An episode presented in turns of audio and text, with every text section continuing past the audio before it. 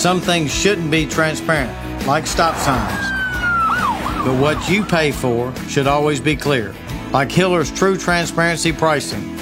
Always clearly itemized and never any hidden fees. Because you have the right to know what you're paying for.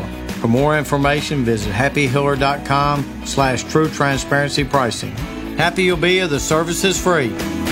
Call the Happy Face Truck today. Zone's non-stop sports talk continues with a look at Nashville's teams and at news around the nation from the lead writer of 1045thezone.com. This is The Big Six. The Big Six with Jason Martin, presented by Renters Warehouse. And here we go.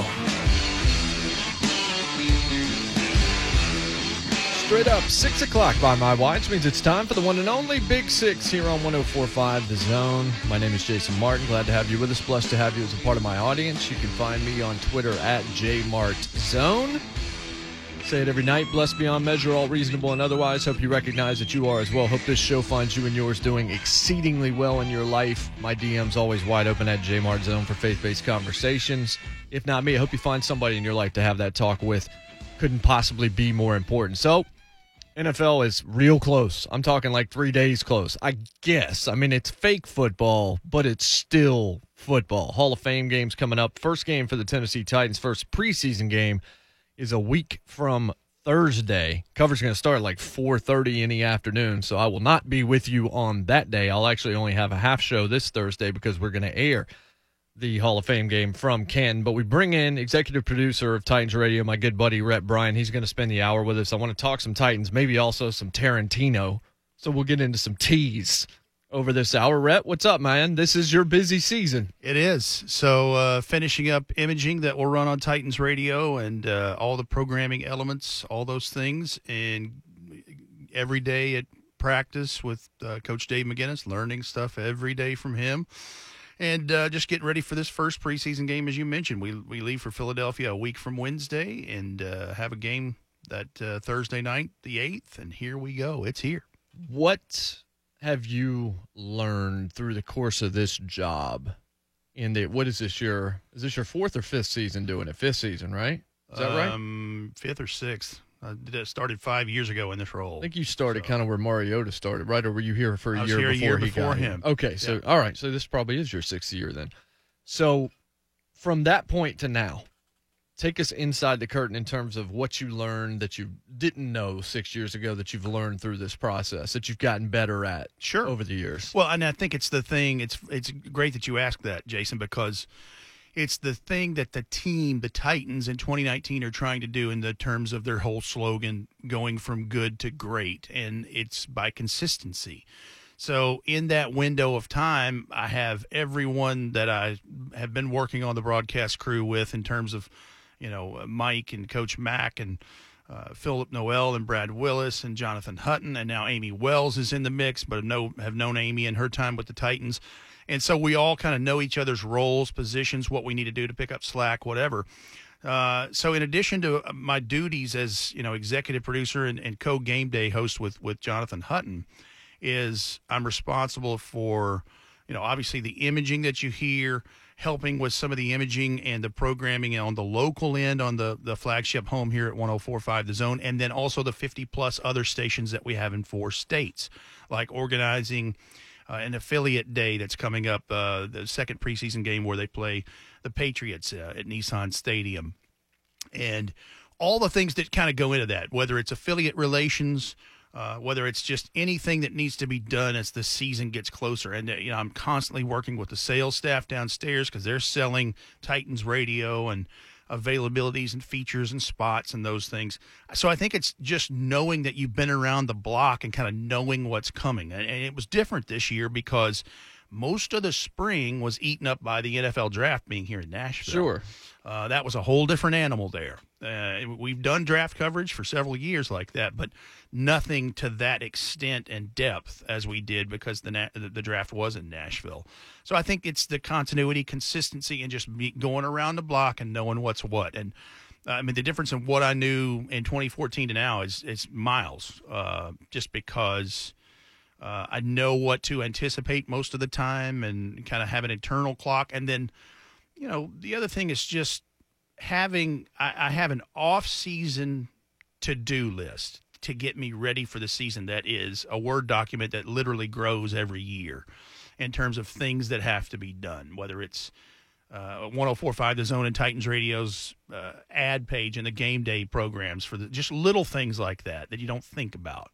Um, and then when the season starts i have a c a weekly to-do list. And mike keith the voice of the titans very valuably gave me some great advice after he just saw me swimming in over my head five years ago he said Rhett, make you a list of daily duties that goes to each thing to prepare you for each day. And when you're done with those days' tasks, go home. Don't overdo it. Uh, spend time with your family when you can. And if you, you know, you work too many hours, as you well know, you get punch drunk and you can be counterproductive. You end up messing things up Oh, that you're yeah. trying to put together. Yeah. And uh, I think that's the one of the smartest pieces of advice I've gotten from anybody in doing this. And so I do. You know, on, on Mondays, I do a certain uh, list of things to do and, and getting commercial copy in for the next game from the sales folks and from the Titans, from their clientele to you know all different kinds of things. And that will shift a little bit and change this year because for the first time ever the, the coaches show the mike vrabel show will air on monday nights from Right. 6 to 7 central right here on the zone and on titans radio. It's typically been on tuesday nights. And then um, titans tonight with amy wells and uh, keith bulluck and mike keith usually has been airing on thursdays from 6 to 7 that's moving to tuesday nights from 6 to 7 so the idea is that we hit you with the game broadcast on Sundays for the obviously most of those games are on Sundays, and then the coaches show on Mondays, Titans tonight on Tuesdays, and the rest is building momentum towards the next contest. You know, I think it's interesting what Mike Keith said about not necessarily taking work home because I've thought about this a lot. One of the reasons that I've requested a specific space in this building is to create a place in which I can work and write, especially write, because it's real easy for me to pull out my laptop and write a lot at home.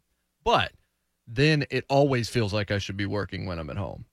Like you actually need to have some kind of let's just borrow it from superman fortress of solitude. You need somewhere where you've gotten away from it. You might not be able to shut your brain off completely but if you're in a spot where you're working and your family's around or and your friends are around and all of this feels like you feel like you're being lazy if you're not doing mm-hmm. some level of work and so when you can't escape work even at home that's where burnout can come from Oh, absolutely. And and look, in addition to that excellent piece of advice, I mean, you can't always get away from that. I try to do as much as I can here before I go home, and I still end up doing a few things at home, but not as much as I would when I first started.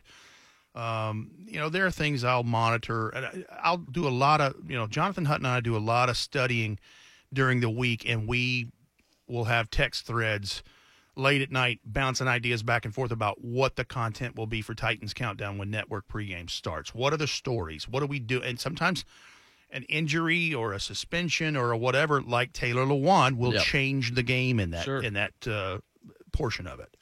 So there's some ebbs and flows. It's just it's a busy season. I mean, and, and look, I'm not complaining at all. I wouldn't have it any other way. But you know, for about six months out of the year, I can count on almost one hand how many days off I have.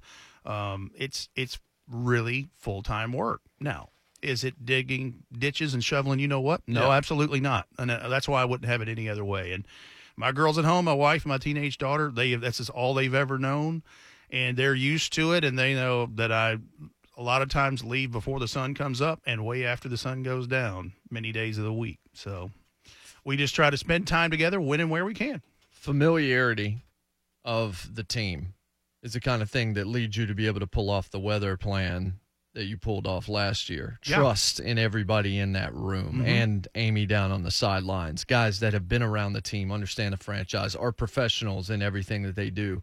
During free agency in the NBA, it seemed like the stories that kept being talked about were guys wanted to go to familiarity. They wanted to go with friends. They wanted to go to medical personnel that they trusted. They wanted to do all of these kinds of things. I think it's interesting that that really is reflective in everywhere in society and definitely within media. Like when you're familiar, I think familiarity is very underrated when it comes to chemistry and when it comes to you can have two players that are identical, except one of them just breeds a positive atmosphere, breeds a level of trust. And even if their stats are identical, I'll bet you the team with that guy is going to be better than the one with the identical guy that doesn't necessarily play by the team rules. It's funny you sh- should say that because I've been on Titans radio since it was the Tennessee Oilers radio network. Larry Stone, my predecessor in this role, and the guy who built the network, I'm the first really person he hired that wasn't necessarily on air on staff. Um, so I remember Jonathan Hutton when he was an intern. I remember when Brad Willis was an intern. Philip Noel, who I have worked in radio with for almost 30 years, uh, you know, we've all, and so we're all friends to begin with. And so there's a chemistry and a familiarity there that is a an excellent layer of where you start with. And to your point, Mike Keith, in the 22 years I've known him, I've never had a crossword with him. He, he and I have never had one argument. And it's because I have an immense respect for him. Uh, I'm very biased when I will say he is one of the best play by play announcers in, in most any sport, and certainly in the National Football League. He has a gift and a knack for retention and knowledge and stats and how things work in any game setting. It, and it, listen, the weather delay in Miami in Week One was a prime example of that. Uh, he goes immediately to being host and kind of flowing in and out of things. But uh, yeah, it, it's knowing you got a brother there to go with you, and in this case, Amy Wells' a sister to go there with you, and uh, you all know what your roles are, and you know when your brother or your sister needs help, and you need to pick up slack or whatever needs to happen. And I think that's the other thing too is our crew would not be above doing anything. Like if they said we need to empty the trash out of the booth, well, I don't care. I'll do it. I don't. It doesn't matter. Um, we're all kind of kind of together, a collective machine. I think that's right. And when we come back, we'll talk about the machine of the Tennessee Titans and actually talk about some football. But just reminds me of the look. This quote has been attributed to Roosevelt. It's been attributed to Harry Truman. It's been attributed to John Wooden. It's been attributed to a Jesuit priest from 1909. So I don't know who actually came up with it, but I, have always liked it, and it, it's it is amazing what you can accomplish if you do not care who gets the credit. It's Everybody working as a team from the lowest detail to the biggest thing somebody doesn't always necessarily have to be on a pedestal. But if somebody is, I think the key is that everybody around them that was part of it is part of that joy that doesn't necessarily just wish they were on the pedestal. And I've always felt that way about Titans Radio and the group as I consider all of you guys and gals friends as well. And I feel like that that's kind of the radio station in many respects in sure. the way that all of these shows maintain themselves is that no one person is the key to any success at this place, and I feel that way about about what you guys do, and I'm excited to to see all the fruits of your labor, the when harvest we, next week once we start the sure. season off. And Jason, when we go, you know, radio has battles of its own. Oh, there yeah. are plenty of options on the dial. And the people I work with in this building, I am fiercely loyal and will protect and do whatever we need to do uh, when it comes to those kinds of things. And that's why I am not above doing anything. When we uh, task wise. So when we come back, we'll talk about the 2019 Tennessee Titans, the challenges that lie ahead, the hope that may lie ahead. Mariota, Derrick Henry, the newcomers, the guys that are going to miss some time, all of that as we continue with Rhett Bryan on a special, very Titan specific edition of the Big Six. Also coming up next segment, third segment of this program. I'm throwing out the first pitch at the Sounds game tomorrow night. I'd rather you don't come but we're going to give away sweet tickets. I'm just kidding. I'm just kidding. I know that it will live in infamy if I turn into the mayor of Cincinnati or Mariah Carey tomorrow on the mound. Hopefully that will not happen, but you'll have a chance to win sweet tickets to El Paso versus Nashville at First Tennessee Park coming up as well. We'll be right back. This is the Big Six on 1045 The Zone. Zone.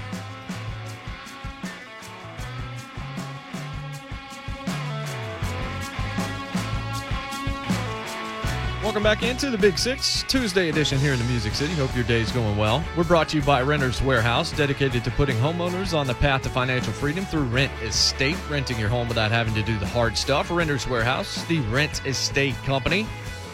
I'm Jason Martin. You can follow me on Twitter at jmartzone 615-737-1045. Don't know if we'll get to phone calls tonight, but you want to talk to Ryan Mudd for some reason, that is something that is available to you through that phone number right now. That's Rhett Bryan, executive producer of Titans Radio, man of many voices, joining me for the hour. So, all right, Rhett, this season we're still a few weeks away, but we're one week away basically from the first preseason game. Mm-hmm.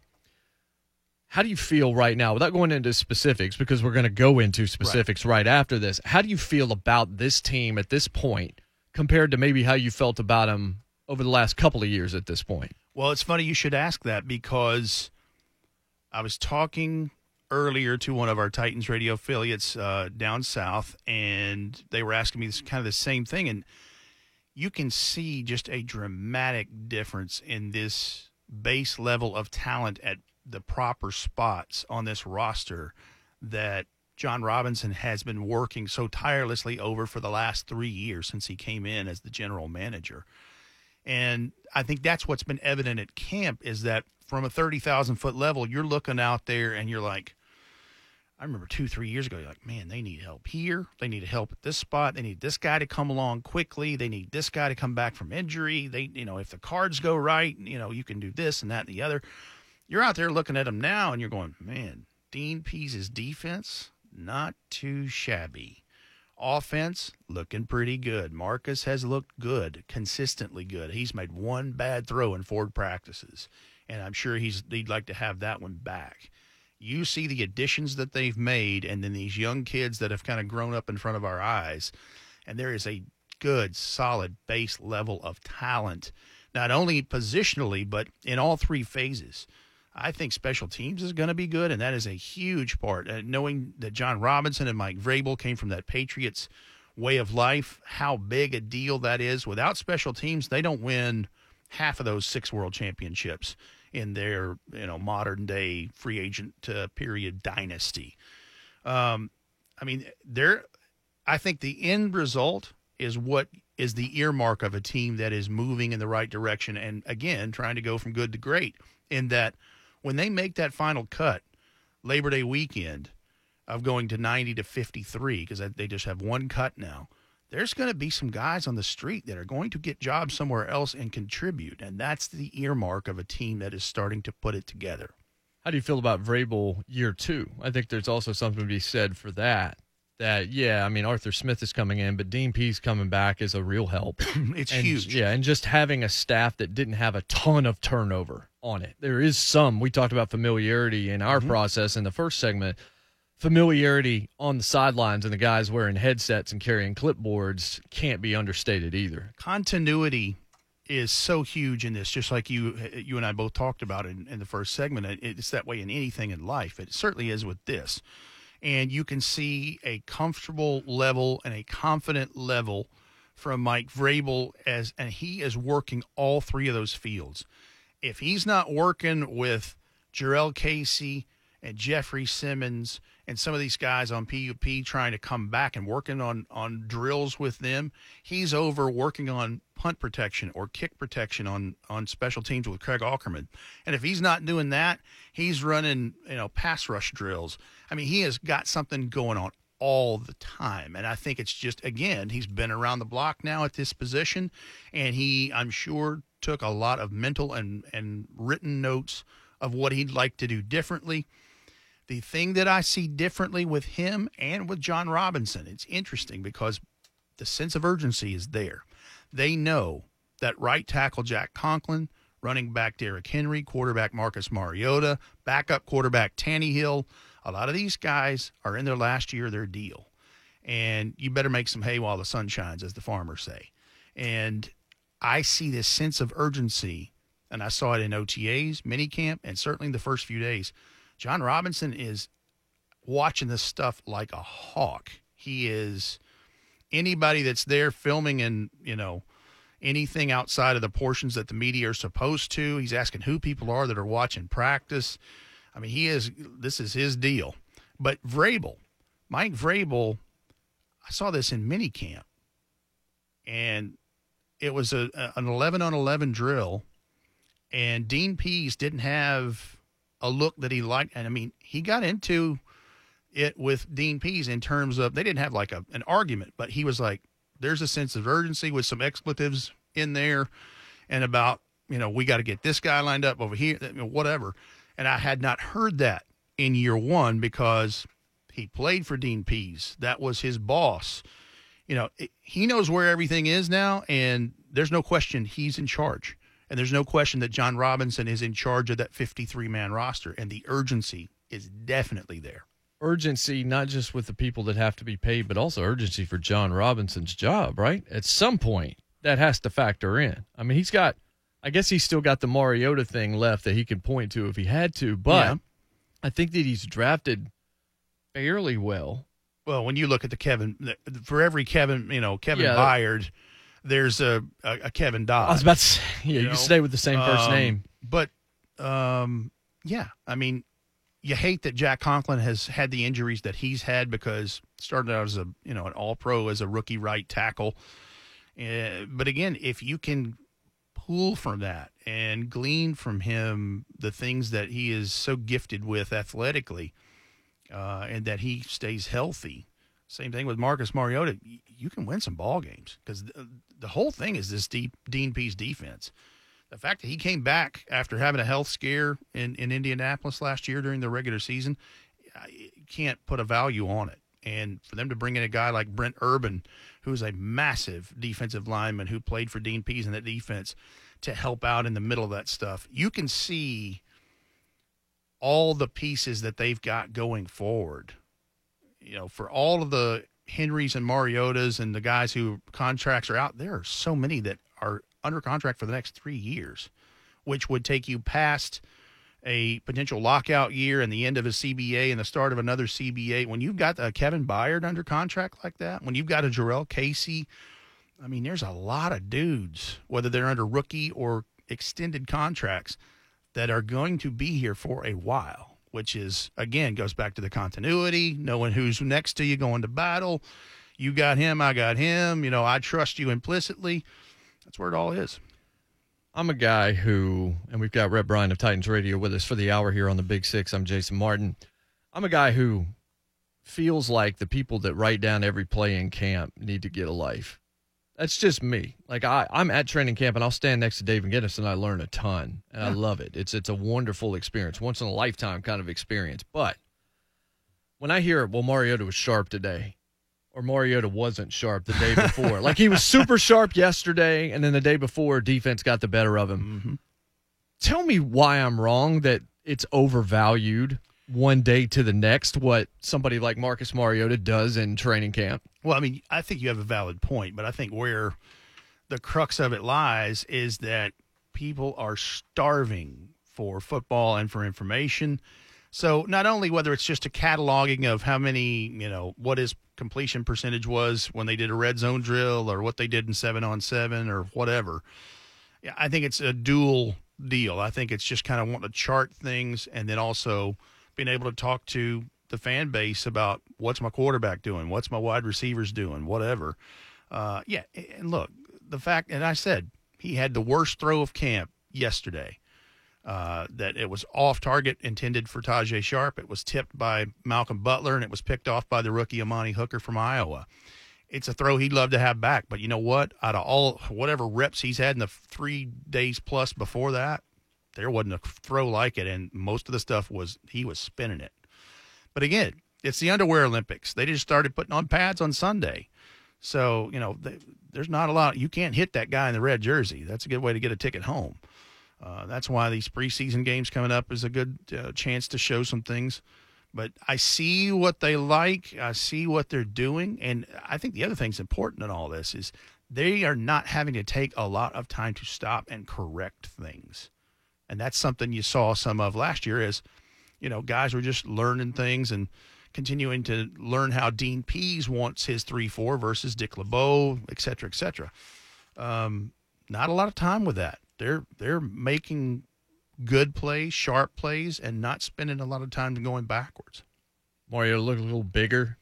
Definitely, that was one of the things he had put on a little bit of Definitely. mass in the off season. Hopefully, yep. maybe that'll increase his durability just a little bit. Because I mean, the biggest concern about Mariota, I don't know. I mean, I have problems with his consistency throwing the ball on the short to intermediate routes more than I do deep balls. I Mm-hmm. trust him more to throw the ball 40 yards downfield than I do to throw it eight, which I don't know is a good thing if you're Marcus Mariota. But the big question, or at least the easy target, is always injury prone. I've never said that. I just thought his body has betrayed him a little bit more often than some other folks. But how do you feel he looks right now? In terms of his physique and everything, listen, he can still pull it down and run it. The legs are there, and he definitely has put weight on. It's one of the things that Mike Vrabel asked him to do to see if they could increase durability in this this whole deal. And you can see in his core, his torso up, that he definitely has more weight on. He looks bigger, um, but the speed is still there. And yeah, I mean, what I have seen so far, which is a small sample window, um, Marcus looks good right now. And it doesn't hurt that he's got Delanie Walker back out there doing does Delanie. Walker things at 35 years old after a major injury. That he has Adam Humphries as a new receiver to go with an already talented Corey Davis, who is one of the storylines in this thing. Year three is where this receiver should take off if you're not named Randy Moss or whoever that had a really good rookie season, which those are few and far between. He looks like WR number one. Period. and he has to to have been the fourth pick in the draft. Yep. Yep. Can't But, afford uh, to take one that's not. I mean, he's gone and gotten the difficult grabs, the easy grabs, uh, and made it look good. And uh, really excited about the prospect of Corey Davis making another step forward and truly being wide receiver number one. And then that wide receiving group, man, on paper, that's one of the best Titans wide receiving rooms we've had in years. Yeah, let's let's let's let's put a pin in it. We'll talk about the receiving group, and I want to talk about Derrick Henry on the other side as well. But I kind of want to gush about Adam Humphries because I really think he's going to be an X factor this season for this football team. I thought that might have been the sneaky best move that Jon Robinson made in the offseason was grabbing Adam Humphries from out of Tampa Bay. So we will start there next. Rhett Bryan continues with us here on the Big Six, 1045 The Zone. Zone.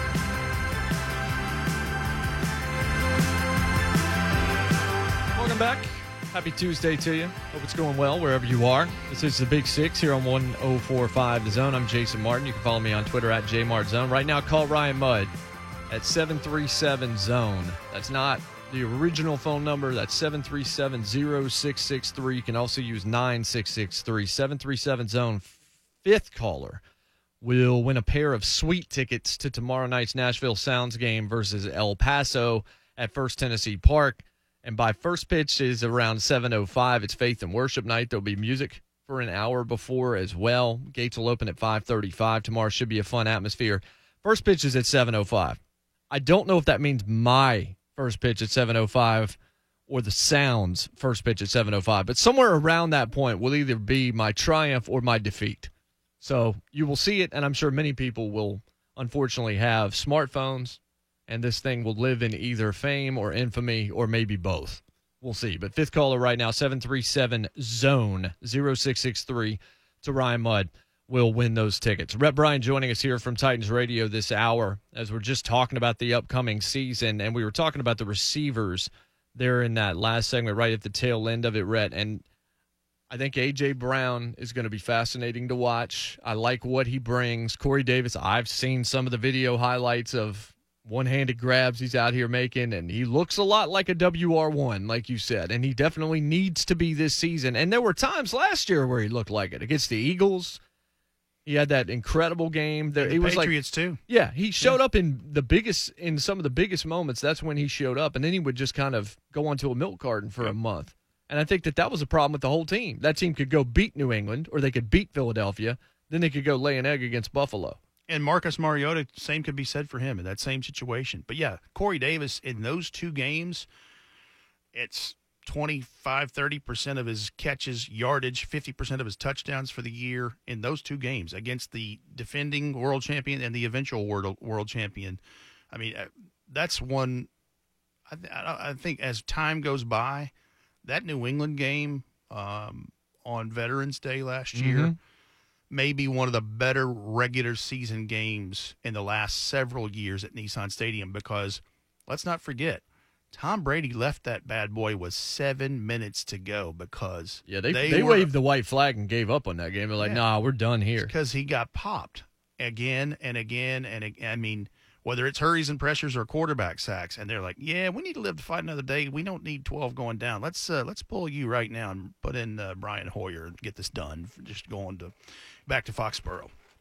So yeah, uh, Corey Davis was lights out in that game and and caught the you know last second overtime winner or whatever against uh, Yeah, Philadelphia. yeah. Eagles. So, but yeah, this this receiving core, again on paper, is one of the better ones in maybe in Titans history because you have Corey Davis, you have a Taywan Taylor returning, you have a Tajaé Sharpe who you cannot count, count out at all.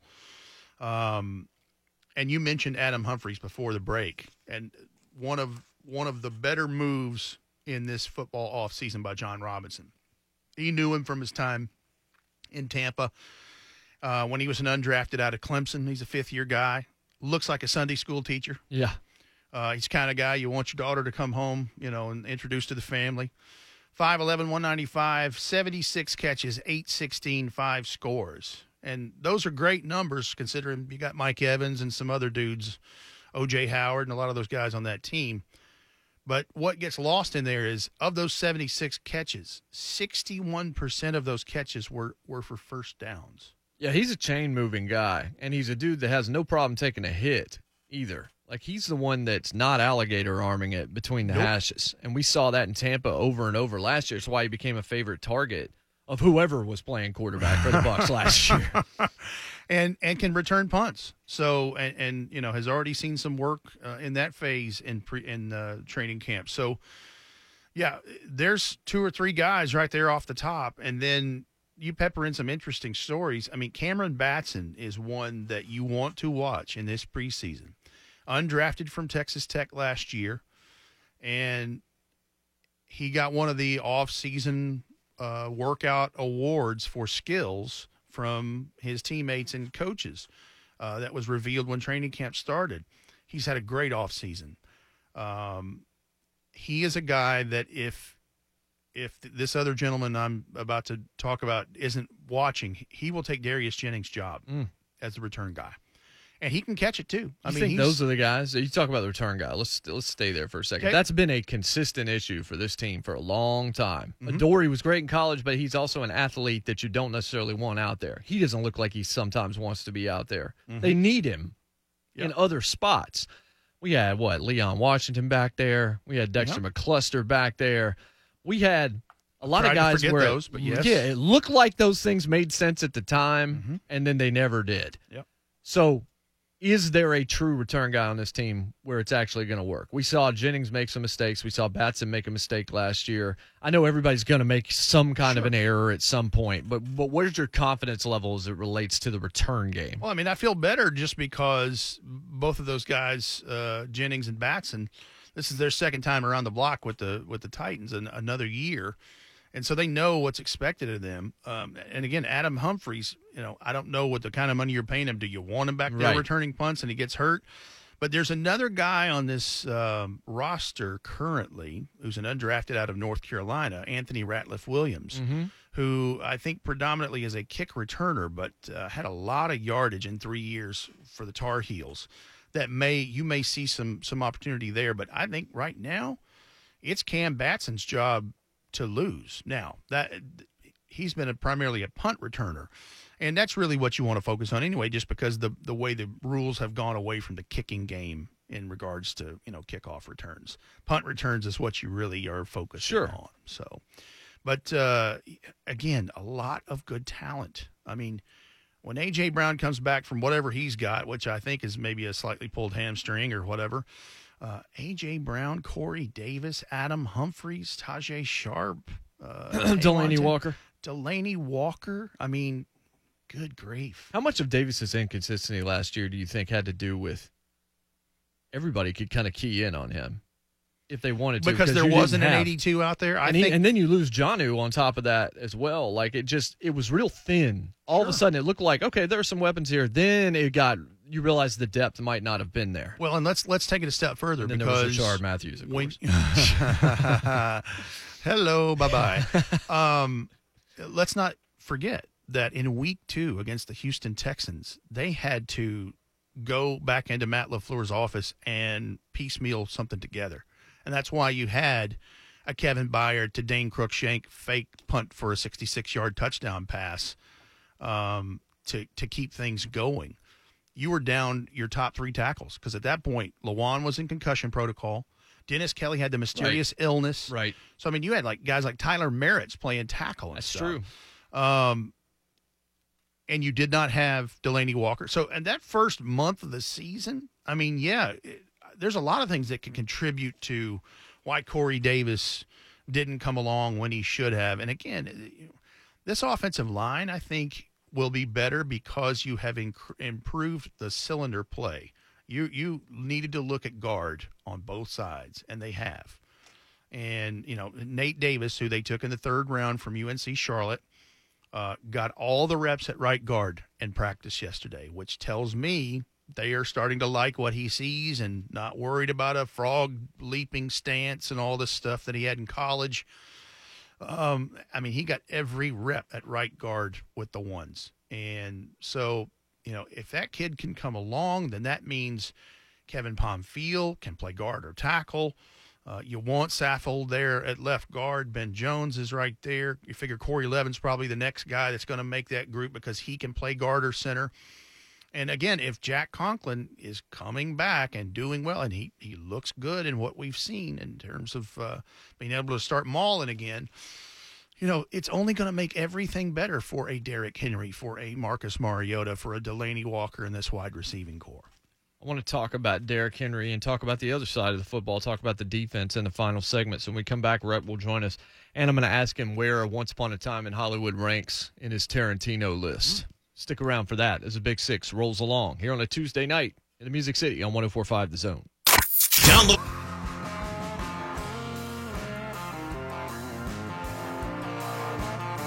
Final segment of Ye Old program. This is the Big Six here on 1045 The Zone. We're brought to you by Renters Warehouse, dedicated to helping homeowners benefit from the rental boom by renting their homes the easy way. Renters Warehouse, you can't buy happiness, but you can rent it. Rhett Bryan, executive producer of Titans Radio. You can follow Titans Radio at Titans Radio, and he's at Rhett B Tennessee. You can follow him as well as you should. Scott Kacsmar, Football Outsiders. I get a whole lot of stuff from these guys, especially Scott. Of the last 20 NFL rushing champions in the NFL, only five advanced in the playoffs. Five missed the playoffs entirely. Only two of them have reached a conference title game. No one since LaDainian Tomlinson in 2007, and precisely zero of the last 20 rushing champions in the NFL have won the Super Bowl. Derrick Henry is a running back, and you look at teams like Dallas with Ezekiel Elliott, who's trying to get paid, and he's in Cabo right now. Oh, they went and signed Alfred Morris. I don't know that that's going to replace. I don't know that that's going to replace Zeke. and then you got Melvin Gordon trying to get paid, and you understand because it's a 2.35 year average in terms of a career for a running back. They mm-hmm. just drop like flies because of the amount of hits and the amount of physicality that they take. Right. We talked about Mariota getting bigger. Derrick Henry never needed to get bigger. No, he's a frightening human being to stand next the to. Yulee just, d- bulldozer, they called him from Yulee, Florida. So yeah. So we saw a six game stretch last year, basically, where there was, was, nobody better. He was the guy. Mm-hmm. I'm not ready to put a statue out downtown Broadway of him just yet. He's eventually going to try to command some money, I would think, if he can keep this going. But do you think that he's going to be as big a focus as he was in the last six games of the season under Arthur Smith, especially early on? this year maybe as some of these guys get more familiar or Mariota's health or what like how how do you feel like they're going to employ Derrick Henry and where does Dion Lewis factor into this? Well, I think you will see a lot of Derrick Henry. Uh, it's still not clear as to what the balance is between the passing game and the running game because they hadn't played a preseason game yet. We you know we see things in practice, but again, small sample size. Um, why wouldn't you want to give the ball to 22 to you know impose his will because I mean, listen, the old Jeff Fisher days, eh, that average yard per carry as quarters clicked off and you got into fourth quarter, that's where Eddie made his hay because they're just tired of tackling a guy that big. Um, but again, you got this wide receiving core that's so talented. You have so many options. So, you know, it's just interesting. interesting it's going to be interesting to see where everything is delegated and how it's kind of carved up. And not that it's all going to be even because it's not. Um, I think when you start worrying about reps for who and whatever is when you get end up getting beaten in a ball game. But uh, why wouldn't you want to tap into that last six weeks, Derrick Henry versus the first uh, 12 weeks in terms of that? And, uh, you know, I, I can't wait to see what all that looks like. And again, with improved cylinder play, those left and right guards to go with the tackles, it's it's going to be a, a, a, direct dividend to number 22 uh, in terms of reaping the benefits of that. And, and Dion Lewis, you know, I don't know how all that works. I don't know how they carve up carries or do whatever. Uh, obviously, Derrick Henry can't run every rep every game. Didn't it feel like? I mean, I thought. I think maybe you agree with me. Maybe you didn't, but I thought he was going to be used more last year than he was. I thought Dion Lewis was going to turn out to be more valuable than he was, and I think at some point Derrick Henry made him less valuable because Derrick Henry needed to be on the field more often. Yeah, and you know, you, I think Dion Lewis's best game was probably in London in the loss to the Chargers. Yes, I, mean, I think you're right. 166 yeah. total yards, I think that day, um, and had one of the that he had a 22 yard run in that game. That is as good a 22 yard run as you will see in the NFL, especially for a guy that size, that is shaking tackles and trying to move it down the field to get his guys at least another first down and, and really trying to score, obviously. Um, but yeah, I, you know, I, I think it's going to be interesting just to see. I, I, don't think we know everything about what Arthur Smith's offense is going to be, and I don't think it's going to be a major overhaul. He will definitely put in things after conferencing with Marcus and you know the key members of the offense versus you know what he likes and what worked well because Arthur Smith is a super smart guy, and I'm sure he cataloged all kinds of plays that worked well last year to kind of play to their strengths. Landon Collins set the market for safeties. I don't know that Kevin Byard gets paid what he gets paid last week if it's not for Landon Collins getting the deal that he got. And so I'm really happy for Kevin Byard. And I'm happy that Landon Collins commanded the money that Landon Collins did as well. I also like the idea that Tennessee is betting on Kevin Byard. They're betting on him early. They're not going to let him get disgruntled. They're not going to let him feel uh, not disrespected is not the word, unappreciated yeah. underappreciated. Jalen Ramsey shows up in an armored truck to stick it to Tom Coughlin, who he can't stand. That's in our division. So you look at that and you say, oh, good. Let's just go ahead and keep feeding that malcontent all that please, we can. Please, here's a gas can full of gas. Here, and, throw that on that. And meanwhile, Jon Robinson just pretty much backs that same armored truck up to Kevin Byard and says, thank you. Yeah. And, and you said it. Uh, the team and the organization banking on Kevin Byard. And Jon Robinson has done it from day one. He didn't have a fourth round pick in that 2016 draft. So what did he do? He took him the third uh, third round first pick overall at number 64, and people were like, "Hmm, that's kind of a reach, isn't it?" Not saying that today, are you? No, uh, no, I, I agree. And you know what's great about that? The same Kevin Byard shows up to work every day. The only thing that's changed is the commas and zeros and those game checks, and probably a little different uh, tax bracket. And he earned them. And he did. He clearly outperformed his rookie contract. It was a lot like Jurrell Casey in 2014 when they ripped up his rookie contract in August in the preseason and said, here's something more deserving of what, and that's happened to him a second time since then. Goes to work every day, busts his rear end. And, you know, after both Brian Orakpo and Derrick Morgan have retired. Jason McCourty moved on and won a world championship with his brother in New England. I think Byard's probably the leader of this defense now. He wants to be, wants to take that on. And why wouldn't you want to go play for a guy like that? Couldn't happen to a better person and still wants to play special teams as the personal protector of the punter, Brett Kern, and is has every plan of doing all those things. Nothing has changed with number 31. Well, I wanted to talk Tarantino. I don't think we have time to do it. So, well, that just means we'll have to have Rhett back. There you go. Talk about that. Plus, I need to actually see that film. I know I'm a movie critic, but Rhett's seen it and I haven't. Once upon a time in Hollywood. Once upon a time in Nashville, the Tennessee Titans are set to play football again. A week from Thursday against Philadelphia Eagles. Titans radio coverage and our coverage here on the Zone will begin around 4:30 on Thursday. Football's here, folks. We'll see you tomorrow here on the Big Six. Alan Bell will talk NFL with me for the entire hour. Clear eyes, full hearts, can't lose. God bless and good night.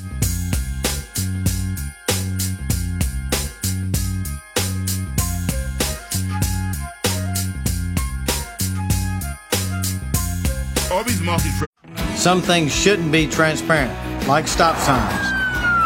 But what you pay for should always be clear, like Hiller's true transparency pricing.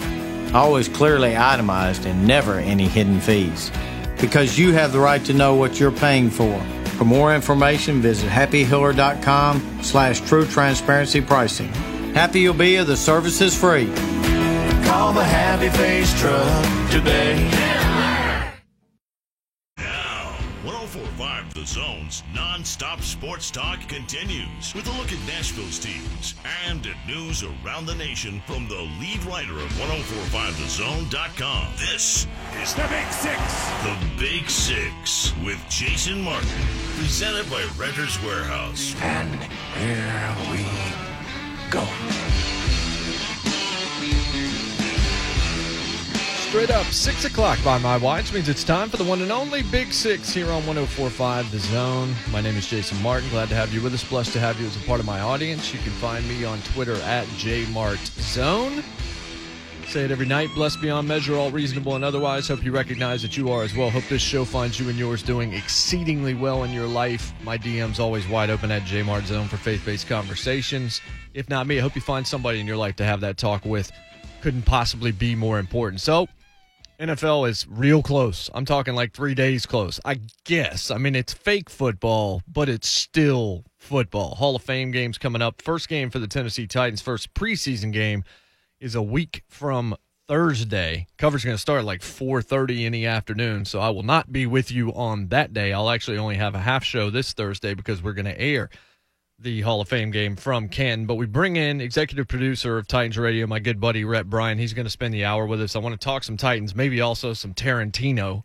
So we'll get into some teas over this hour. Rhett, what's up, man? This is your busy season. It is. So, uh, finishing up imaging that will run on Titans Radio and uh, all the programming elements, all those things. And every day at practice with uh, Coach Dave McGinnis, learning stuff every day from him. And uh, just getting ready for this first preseason game, as you mentioned. We, we leave for Philadelphia a week from Wednesday and uh, have a game that uh, Thursday night, the 8th. And here we go. It's here. What have you learned through the course of this job? In the what is this your is this your fourth or fifth season doing it? Fifth season, right? Is that right? Um, fifth or sixth. Uh, I started five years ago in this role. I think you started So- kind of where Mariota started, right? Or were you here for a I was year here a before year he before got here? him. Okay, so Yeah. all right, so this probably is your sixth year then.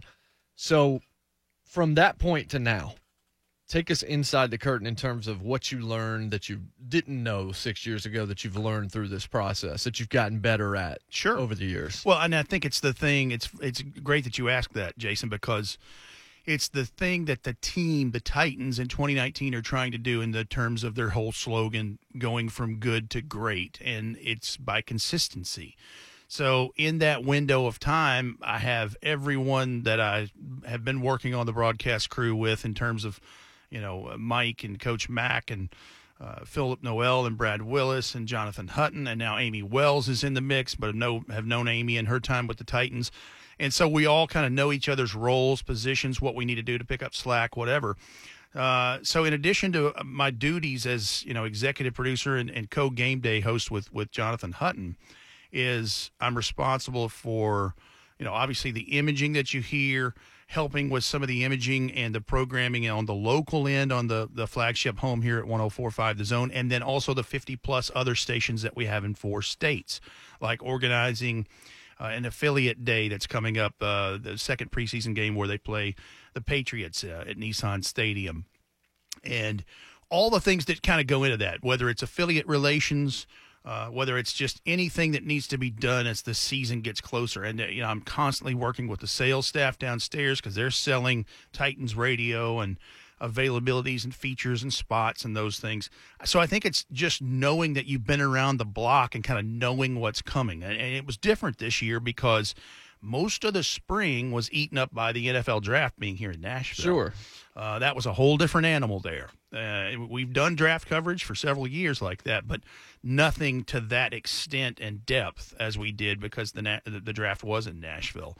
So I think it's the continuity, consistency, and just going around the block and knowing what's what. And uh, I mean, the difference in what I knew in 2014 to now is is miles. Uh, just because Uh, I know what to anticipate most of the time and kind of have an internal clock. And then, you know, the other thing is just having, I, I have an off season to do list to get me ready for the season that is a Word document that literally grows every year in terms of things that have to be done, whether it's uh, 1045 the zone and titans radio's uh, ad page and the game day programs for the just little things like that that you don't think about um, and then when the season starts i have a c a weekly to-do list and mike keith the voice of the titans very valuably gave me some great advice after he just saw me swimming in over my head five years ago he said Rhett, make you a list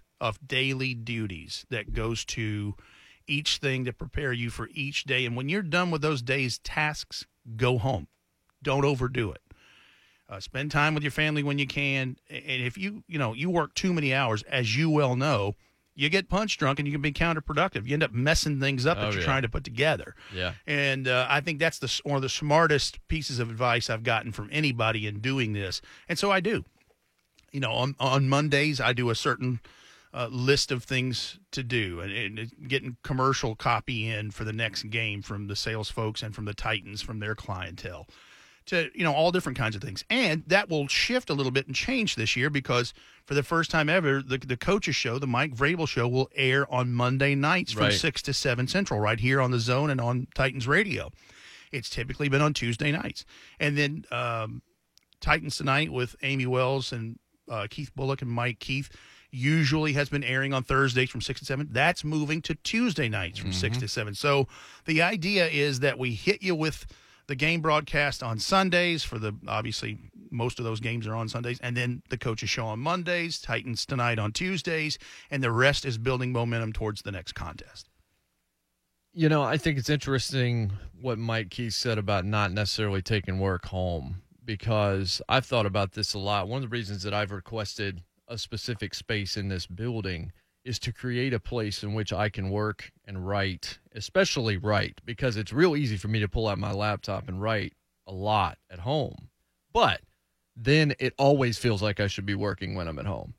Like you actually need to have some kind of let's just borrow it from superman fortress of solitude. You need somewhere where you've gotten away from it. You might not be able to shut your brain off completely but if you're in a spot where you're working and your family's around or and your friends are around and all of this feels like you feel like you're being lazy if you're not doing mm-hmm. some level of work and so when you can't escape work even at home that's where burnout can come from Oh, absolutely. And and look, in addition to that excellent piece of advice, I mean, you can't always get away from that. I try to do as much as I can here before I go home, and I still end up doing a few things at home, but not as much as I would when I first started.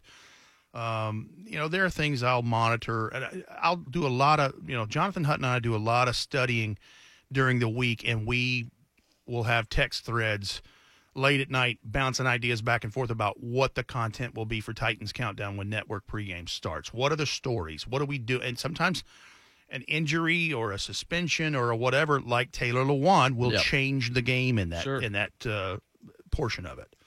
So there's some ebbs and flows. It's just it's a busy season. I mean, and, and look, I'm not complaining at all. I wouldn't have it any other way. But you know, for about six months out of the year, I can count on almost one hand how many days off I have.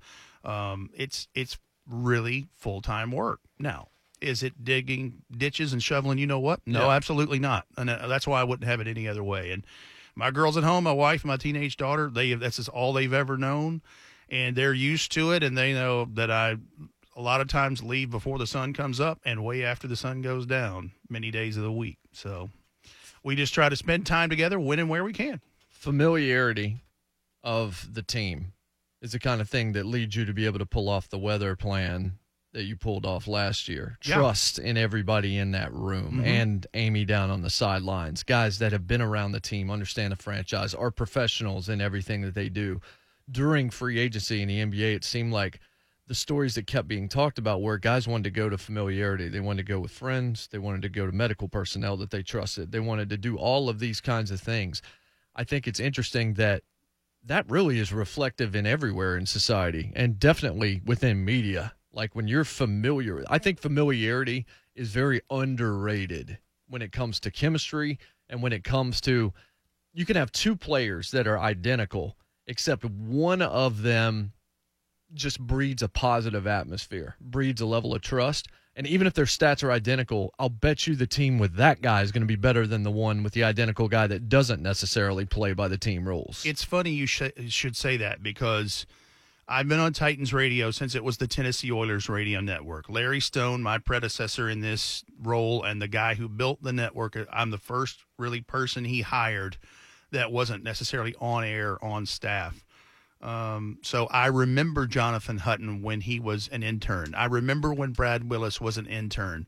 Philip Noel, who I have worked in radio with for almost 30 years, uh, you know, we've all, and so we're all friends to begin with. And so there's a chemistry and a familiarity there that is a an excellent layer of where you start with. And to your point, Mike Keith, in the 22 years I've known him, I've never had a crossword with him. He, he and I have never had one argument. And it's because I have an immense respect for him. Uh, I'm very biased when I will say he is one of the best play by play announcers in, in most any sport, and certainly in the National Football League. He has a gift and a knack for retention and knowledge and stats and how things work in any game setting. It, and it, listen, the weather delay in Miami in Week One was a prime example of that. Uh, he goes immediately to being host and kind of flowing in and out of things. But uh, yeah, it, it's knowing you got a brother there to go with you, and in this case, Amy Wells' a sister to go there with you, and uh, you all know what your roles are, and you know when your brother or your sister needs help, and you need to pick up slack or whatever needs to happen. And I think that's the other thing too is our crew would not be above doing anything. Like if they said we need to empty the trash out of the booth, well, I don't care. I'll do it. I don't. It doesn't matter. Um, we're all kind of kind of together, a collective machine. I think that's right. And when we come back, we'll talk about the machine of the Tennessee Titans and actually talk about some football. But just reminds me of the look, this quote has been attributed to Roosevelt. It's been attributed to Harry Truman. It's been attributed to John Wooden. It's been attributed to a Jesuit priest from 1909. So I don't know who actually came up with it, but I, have always liked it. And it, it's, it is amazing what you can accomplish if you do not care who gets the credit. It's Everybody true. working as a team from the lowest detail to the biggest thing somebody doesn't always necessarily have to be on a pedestal. But if somebody is, I think the key is that everybody around them that was part of it is part of that joy that doesn't necessarily just wish they were on the pedestal. And I've always felt that way about Titans Radio and the group as I consider all of you guys and gals friends as well. And I feel like that that's kind of the radio station in many respects in sure. the way that all of these shows maintain themselves is that no one person is the key to any success at this place, and I feel that way about about what you guys do, and I'm excited to to see all the fruits of your labor, the when harvest we, next week once we start the sure. season off. And Jason, when we go, you know, radio has battles of its own. Oh, there yeah. are plenty of options on the dial. And the people I work with in this building, I am fiercely loyal and will protect and do whatever we need to do uh, when it comes to those kinds of things. And that's why I am not above doing anything. When we uh, task wise. So when we come back, we'll talk about the 2019 Tennessee Titans, the challenges that lie ahead, the hope that may lie ahead. Mariota, Derrick Henry, the newcomers, the guys that are going to miss some time, all of that as we continue with Rhett Bryan on a special, very Titan specific edition of the Big Six. Also coming up, next segment, third segment of this program. I'm throwing out the first pitch at the Sounds game tomorrow night. I'd rather you don't come but we're going to give away sweet tickets. I'm just kidding. I'm just kidding. I know that it will live in infamy if I turn into the mayor of Cincinnati or Mariah Carey tomorrow on the mound. Hopefully that will not happen, but you'll have a chance to win sweet tickets to El Paso versus Nashville at First Tennessee Park coming up as well. We'll be right back. This is the Big Six on 1045 The Zone. Zone.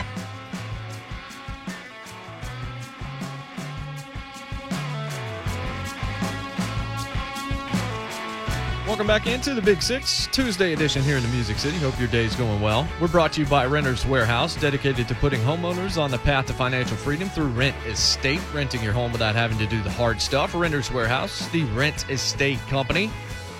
I'm Jason Martin. You can follow me on Twitter at jmartzone, 615-737-1045. Don't know if we'll get to phone calls tonight, but you want to talk to Ryan Mudd for some reason, that is something that is available to you through that phone number right now. That's Rhett Bryan, executive producer at Titans Radio, man of many voices, joining me for the hour. So, all right, Rhett, this season, we're still a few weeks away, but we're one week away basically from the first preseason game. Mm-hmm.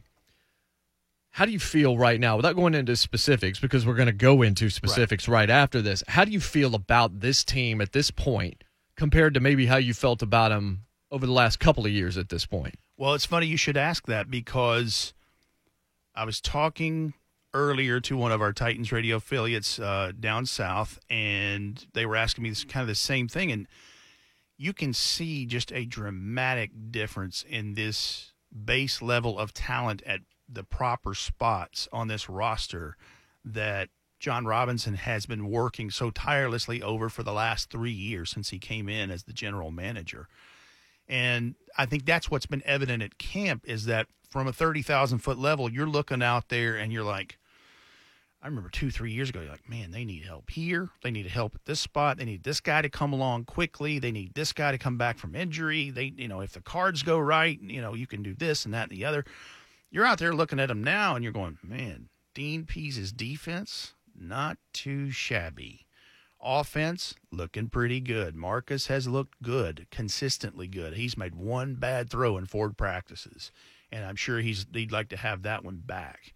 You see the additions that they've made, and then these young kids that have kind of grown up in front of our eyes, and there is a good, solid base level of talent, not only positionally, but in all three phases.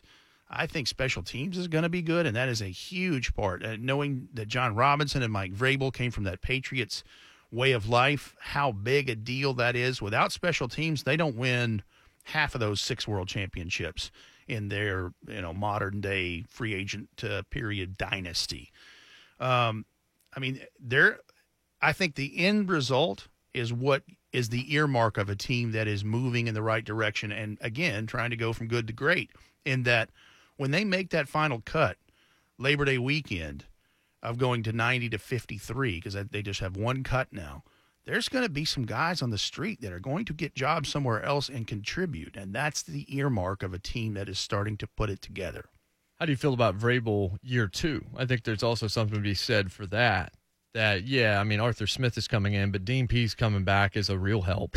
it's and, huge. Yeah, and just having a staff that didn't have a ton of turnover on it. There is some. We talked about familiarity in our mm-hmm. process in the first segment.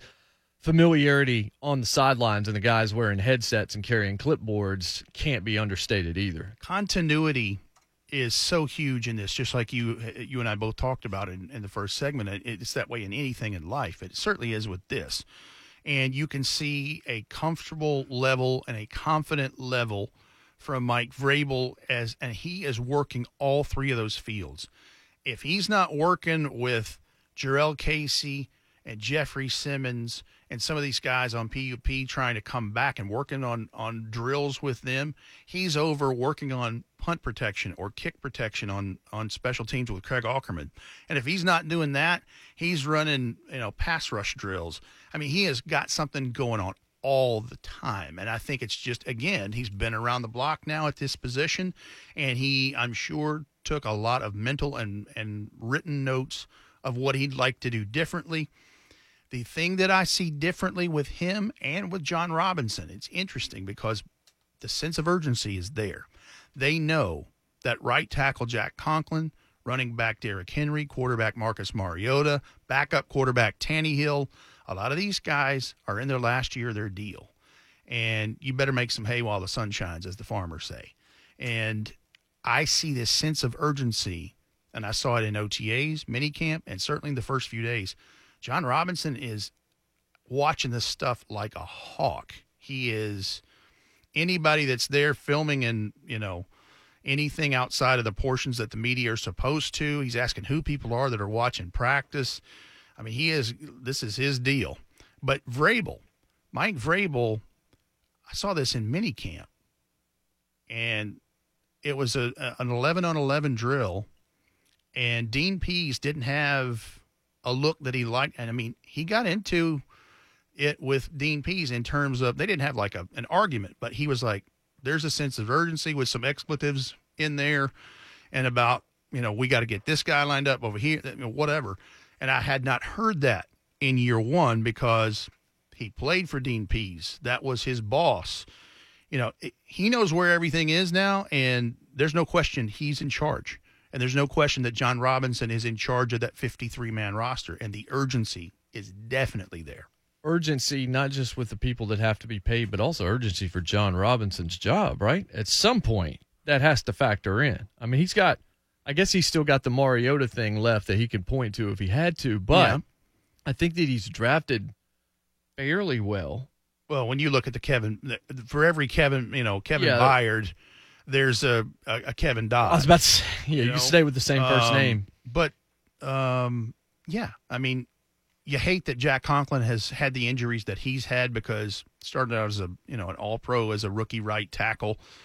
Uh, but again, if you can pull from that and glean from him the things that he is so gifted with athletically, uh, and that he stays healthy. Same thing with Marcus Mariota. You can win some ball games because the, whole thing is this deep Dean Pees defense. The fact that he came back after having a health scare in, in Indianapolis last year during the regular season, I- can't put a value on it. And for them to bring in a guy like Brent Urban, who's a massive defensive lineman who played for Dean Pees in that defense, to help out in the middle of that stuff, you can see all the pieces that they've got going forward.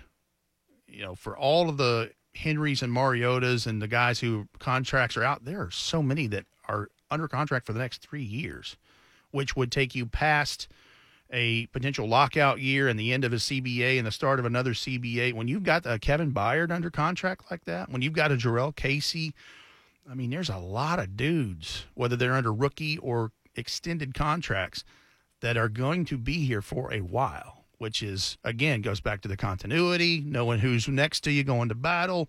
You got him, I got him. You know, I trust you implicitly. That's where it all is. I'm a guy who, and we've got Rhett Bryan of Titans Radio with us for the hour here on the Big Six. I'm Jason Martin. I'm a guy who feels like the people that write down every play in camp need to get a life. That's just me. Like I, I'm at training camp and I'll stand next to Dave McGinnis and I learn a ton and I love it. It's it's a wonderful experience, once in a lifetime kind of experience. But when I hear, well, Mariota was sharp today, or Mariota wasn't sharp the day before. like he was super sharp yesterday, and then the day before, defense got the better of him. Mm-hmm.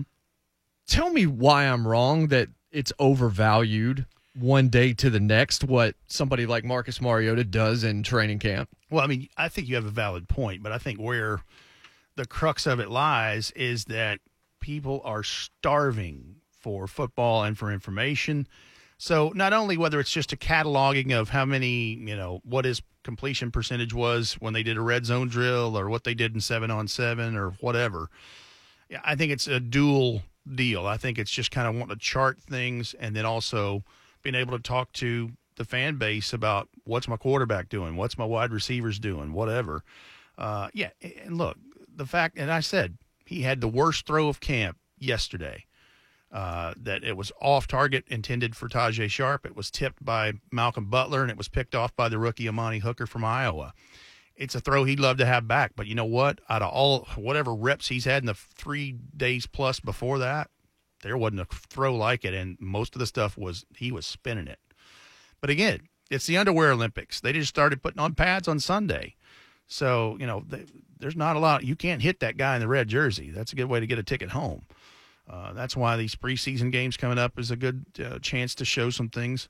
But I see what they like. I see what they're doing. And I think the other thing's important in all this is they are not having to take a lot of time to stop and correct things. And that's something you saw some of last year is, you know, guys were just learning things and continuing to learn how Dean Pees wants his 3 4 versus Dick LeBeau, et cetera, et cetera. Um, not a lot of time with that. They're they're making good plays, sharp plays, and not spending a lot of time going backwards. Mariota looked a little bigger. Definitely. That was one of the things he had put on a little bit of mass in the off season. Hopefully, maybe that'll increase his durability just a little bit. Because I mean, the biggest concern about Mariota, I don't know. I mean, I have problems with his consistency throwing the ball on the short to intermediate routes more than I do deep balls. I mm-hmm. trust him more to throw the ball 40 yards downfield than I do to throw it eight, which I don't know is a good thing if you're Marcus Mariota. But the big question, or at least the easy target, is always injury prone. I've never said that. I just thought his body has betrayed him a little bit more often than some other folks. But how do you feel he looks right now? In terms of his physique and everything, listen, he can still pull it down and run it. The legs are there, and he definitely has put weight on. It's one of the things that Mike Vrabel asked him to do to see if they could increase durability in this this whole deal. And you can see in his core, his torso up, that he definitely has more weight on. He looks bigger, um, but the speed is still there. And yeah, I mean, what I have seen so far, which is a small sample window, um, Marcus looks good right now. And it doesn't hurt that he's got Delanie Walker back out there mm-hmm. doing it does Delanie. Walker things at 35 years old after a major injury. That he has Adam Humphries as a new receiver to go with an already talented Corey Davis, who is one of the storylines in this thing. Year three is where this receiver should take off if you're not named Randy Moss or whoever that had a really good rookie season, which those are few and far between. He looks like WR number one. Period. and he has to to have been the fourth pick in the draft. Yep. Can't afford uh, to take one that's not. I mean, he's gone and gotten the difficult grabs, the easy grabs, uh, and made it look good. And uh, really excited about the prospect of Corey Davis making another step forward and truly being wide receiver number one. And then that wide receiving group, man, on paper, that's one of the best Titans wide receiving rooms we've had in years. Yeah, let's let's let's let's put a pin in it. We'll talk about the receiving group, and I want to talk about Derrick Henry on the other side as well. But I kind of want to gush about Adam Humphries because I really think he's going to be an X factor this season for this football team. I thought that might have been the sneaky best move that Jon Robinson made in the offseason was grabbing Adam Humphries from out of Tampa Bay. So we will start there next. Rhett Bryan continues with us here on the Big Six, 1045 The Zone. Zone.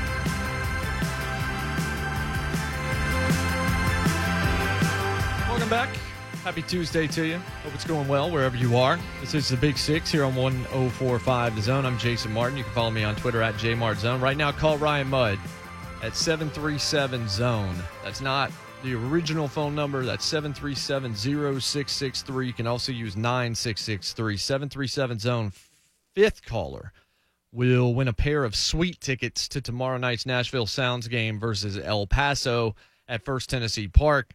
And by first pitch is around 7:05. It's Faith and Worship night. There'll be music for an hour before as well. Gates will open at 5:35. Tomorrow should be a fun atmosphere. First pitch is at 7:05.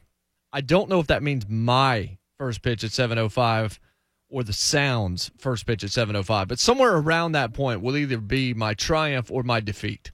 So you will see it, and I'm sure many people will unfortunately have smartphones, and this thing will live in either fame or infamy or maybe both.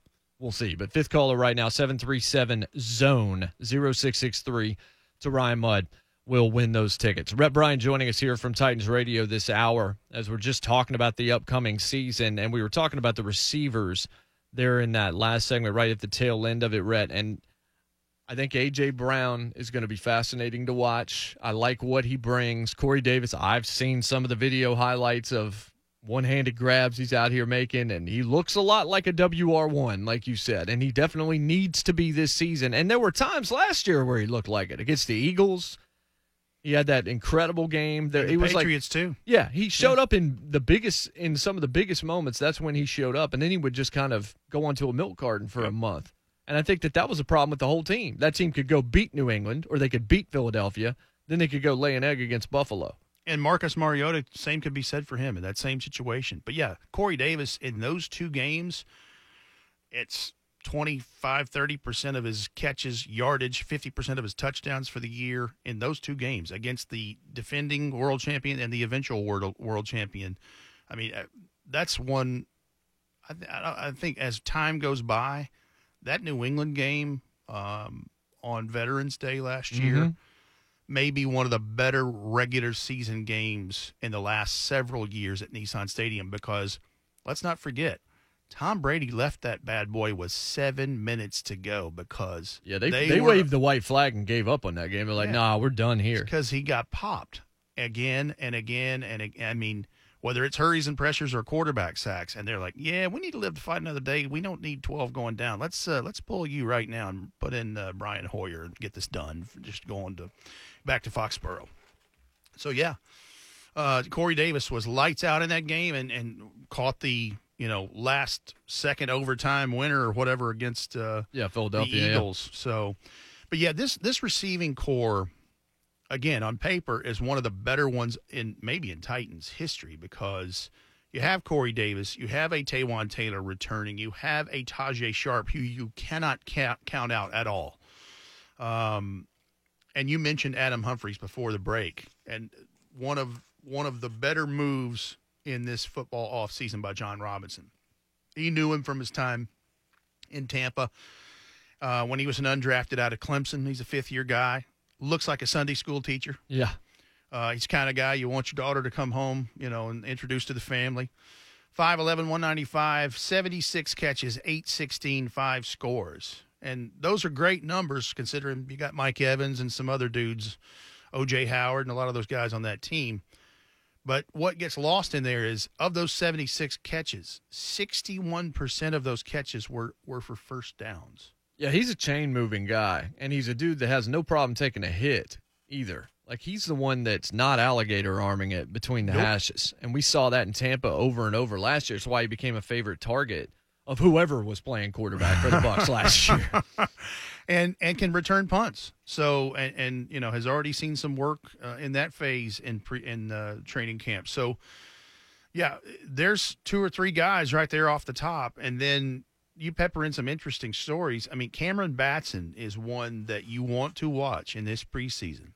Undrafted from Texas Tech last year, and he got one of the off-season uh, workout awards for skills from his teammates and coaches.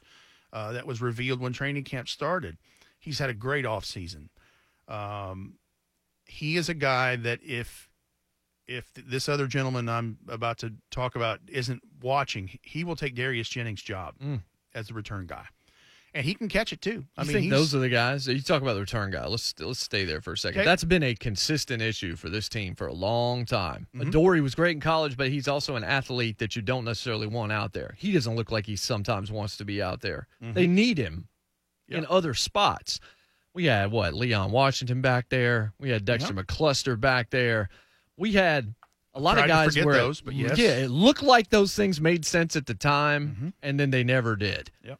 So, is there a true return guy on this team where it's actually going to work? We saw Jennings make some mistakes. We saw Batson make a mistake last year. I know everybody's going to make some kind of an error at some point, but but where's your confidence level as it relates to the return game? Well, I mean, I feel better just because both of those guys, uh, Jennings and Batson, this is their second time around the block with the with the Titans in another year, and so they know what's expected of them. Um, and again, Adam Humphries, you know, I don't know what the kind of money you're paying him. Do you want him back there Right. returning punts and he gets hurt?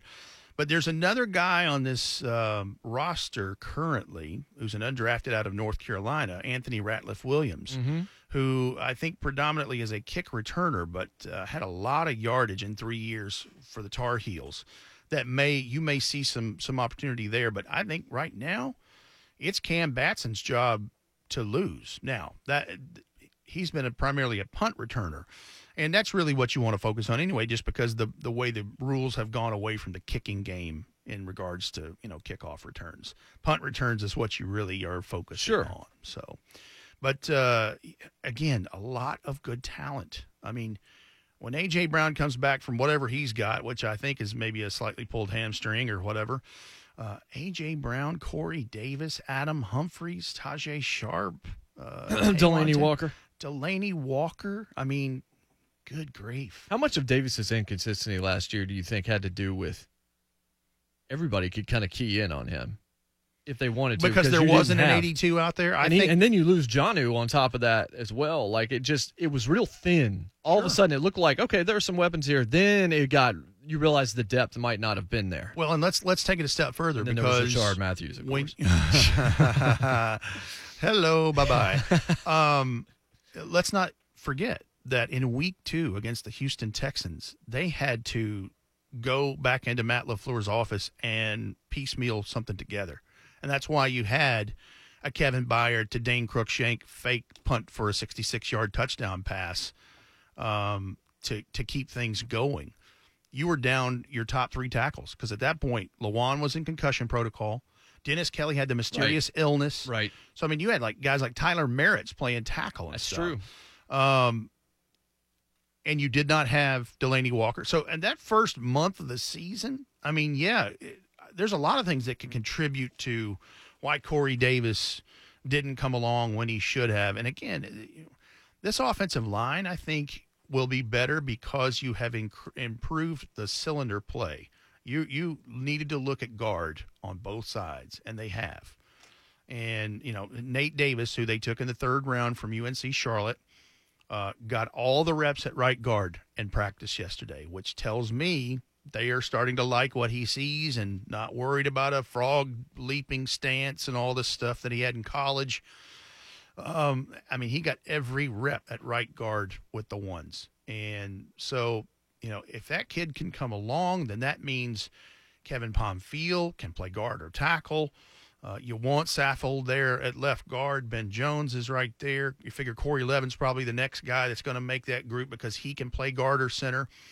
And again, if Jack Conklin is coming back and doing well, and he, he looks good in what we've seen in terms of uh, being able to start mauling again, you know, it's only going to make everything better for a Derrick Henry, for a Marcus Mariota, for a Delanie Walker in this wide receiving core. I want to talk about Derrick Henry and talk about the other side of the football, talk about the defense in the final segment. So when we come back, Rhett will join us.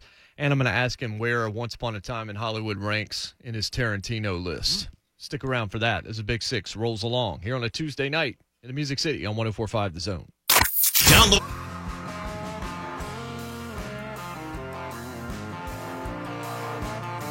Final segment of Ye Old program. This is the Big Six here on 1045 The Zone. We're brought to you by Renters Warehouse, dedicated to helping homeowners benefit from the rental boom by renting their homes the easy way. Renters Warehouse, you can't buy happiness, but you can rent it. Rhett Bryan, executive producer of Titans Radio. You can follow Titans Radio at Titans Radio, and he's at Rhett B Tennessee. You can follow him as well as you should. Scott Kacsmar, Football Outsiders. I get a whole lot of stuff from these guys, especially Scott. Of the last 20 NFL rushing champions in the NFL, only five advanced in the playoffs. Five missed the playoffs entirely. Only two of them have reached a conference title game. No one since LaDainian Tomlinson in 2007, and precisely zero of the last 20 rushing champions in the NFL have won the Super Bowl. Derrick Henry is a running back, and you look at teams like Dallas with Ezekiel Elliott, who's trying to get paid, and he's in Cabo right now. Oh, they went and signed Alfred Morris. I don't know that that's going to replace. I don't know that that's going to replace Zeke. and then you got Melvin Gordon trying to get paid, and you understand because it's a 2.35 year average in terms of a career for a running back. They mm-hmm. just drop like flies because of the amount of hits and the amount of physicality that they take. Right. We talked about Mariota getting bigger. Derrick Henry never needed to get bigger. No. He's a frightening human being to stand next the to. Yulee just, bulldozer, they called him from Yulee, Florida. So, yeah. So we saw a six game stretch last year, basically, where there was, was, nobody better. He was the guy. Mm-hmm. I'm not ready to put a statue out downtown Broadway of him just yet. He's eventually going to try to command some money, I would think, if he can keep this going. But do you think that he's going to be as big a focus as he was in the last six games of the season under Arthur Smith, especially early on? this year maybe as some of these guys get more familiar or Mariota's health or what like how how do you feel like they're going to employ Derrick Henry and where does Dion Lewis factor into this? Well, I think you will see a lot of Derrick Henry. Uh, it's still not clear as to what the balance is between the passing game and the running game because they hadn't played a preseason game yet. We you know we see things in practice, but again, small sample size. Um, why wouldn't you want to give the ball to 22 to you know impose his will because I mean, listen, the old Jeff Fisher days, eh, that average yard per carry as quarters clicked off and you got into fourth quarter, that's where Eddie made his hay because they're just tired of tackling a guy that big. Um, but again, you got this wide receiving core that's so talented. You have so many options.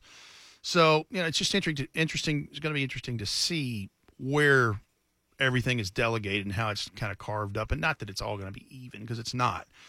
Um, I think when you start worrying about reps for who and whatever is when you get end up getting beaten in a ball game. But uh, why wouldn't you want to tap into that last six weeks, Derrick Henry versus the first uh, 12 weeks in terms of that? And, uh, you know, I, I can't wait to see what all that looks like. And again, with improved cylinder play, those left and right guards to go with the tackles, it's it's going to be a, a, a, direct dividend to number 22 uh, in terms of reaping the benefits of that. And, and Dion Lewis, you know, I don't know how all that works. I don't know how they carve up carries or do whatever. Uh, obviously, Derrick Henry can't run every rep every game. Didn't it feel like? I mean, I thought. I think maybe you agree with me. Maybe you didn't, but I thought he was going to be used more last year than he was. I thought Dion Lewis was going to turn out to be more valuable than he was, and I think at some point Derrick Henry made him less valuable because Derrick Henry needed to be on the field more often. Yeah, and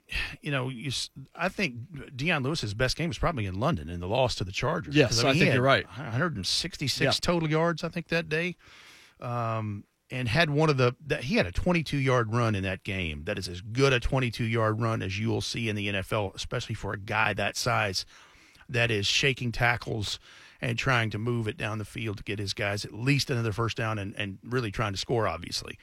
Um, but yeah, I, you know, I, I think it's going to be interesting just to see. I, I, don't think we know everything about what Arthur Smith's offense is going to be, and I don't think it's going to be a major overhaul. He will definitely put in things after conferencing with Marcus and you know the key members of the offense versus you know what he likes and what worked well because Arthur Smith is a super smart guy, and I'm sure he cataloged all kinds of plays that worked well last year to kind of play to their strengths. Landon Collins set the market for safeties. I don't know that Kevin Byard gets paid what he gets paid last week if it's not for Landon Collins getting the deal that he got. And so I'm really happy for Kevin Byard. And I'm happy that Landon Collins commanded the money that Landon Collins did as well. I also like the idea that Tennessee is betting on Kevin Byard. They're betting on him early. They're not going to let him get disgruntled. They're not going to let him feel uh, not disrespected is not the word, unappreciated yeah. underappreciated. Jalen Ramsey shows up in an armored truck to stick it to Tom Coughlin, who he can't stand. That's in our division. So you look at that and you say, oh, good. Let's just go ahead and keep feeding that malcontent all that please, we can. Please, here's a gas can full of gas. Here, and, throw that on that. And meanwhile, Jon Robinson just pretty much backs that same armored truck up to Kevin Byard and says, thank you. Yeah. And, and you said it. Uh, the team and the organization banking on Kevin Byard. And Jon Robinson has done it from day one. He didn't have a fourth round pick in that 2016 draft. So what did he do? He took him the third uh, third round first pick overall at number 64, and people were like, "Hmm, that's kind of a reach, isn't it?" Not saying that today, are you? No, uh, no, I, I agree. And you know what's great about that? The same Kevin Byard shows up to work every day. The only thing that's changed is the commas and zeros and those game checks, and probably a little different uh, tax bracket. And he earned them. And he did. He clearly outperformed his rookie contract. It was a lot like Jurrell Casey in 2014 when they ripped up his rookie contract in August in the preseason and said, here's something more deserving of what, and that's happened to him a second time since then. Goes to work every day, busts his rear end. And, you know, after both Brian Orakpo and Derrick Morgan have retired. Jason McCourty moved on and won a world championship with his brother in New England. I think Byard's probably the leader of this defense now. He wants to be, wants to take that on. And why wouldn't you want to go play for a guy like that? Couldn't happen to a better person and still wants to play special teams as the personal protector of the punter, Brett Kern, and is has every plan of doing all those things. Nothing has changed with number 31. Well, I wanted to talk Tarantino. I don't think we have time to do it. So, well, that just means we'll have to have Rhett back. There you go. Talk about that. Plus, I need to actually see that film. I know I'm a movie critic, but Rhett's seen it and I haven't. Once upon a time in Hollywood. Once upon a time in Nashville, the Tennessee Titans are set to play football again. A week from Thursday against Philadelphia Eagles. Titans radio coverage and our coverage here on the Zone will begin around 4:30 on Thursday. Football's here, folks. We'll see you tomorrow here on the Big Six. Alan Bell will talk NFL with me for the entire hour. Clear eyes, full hearts, can't lose. God bless and good night.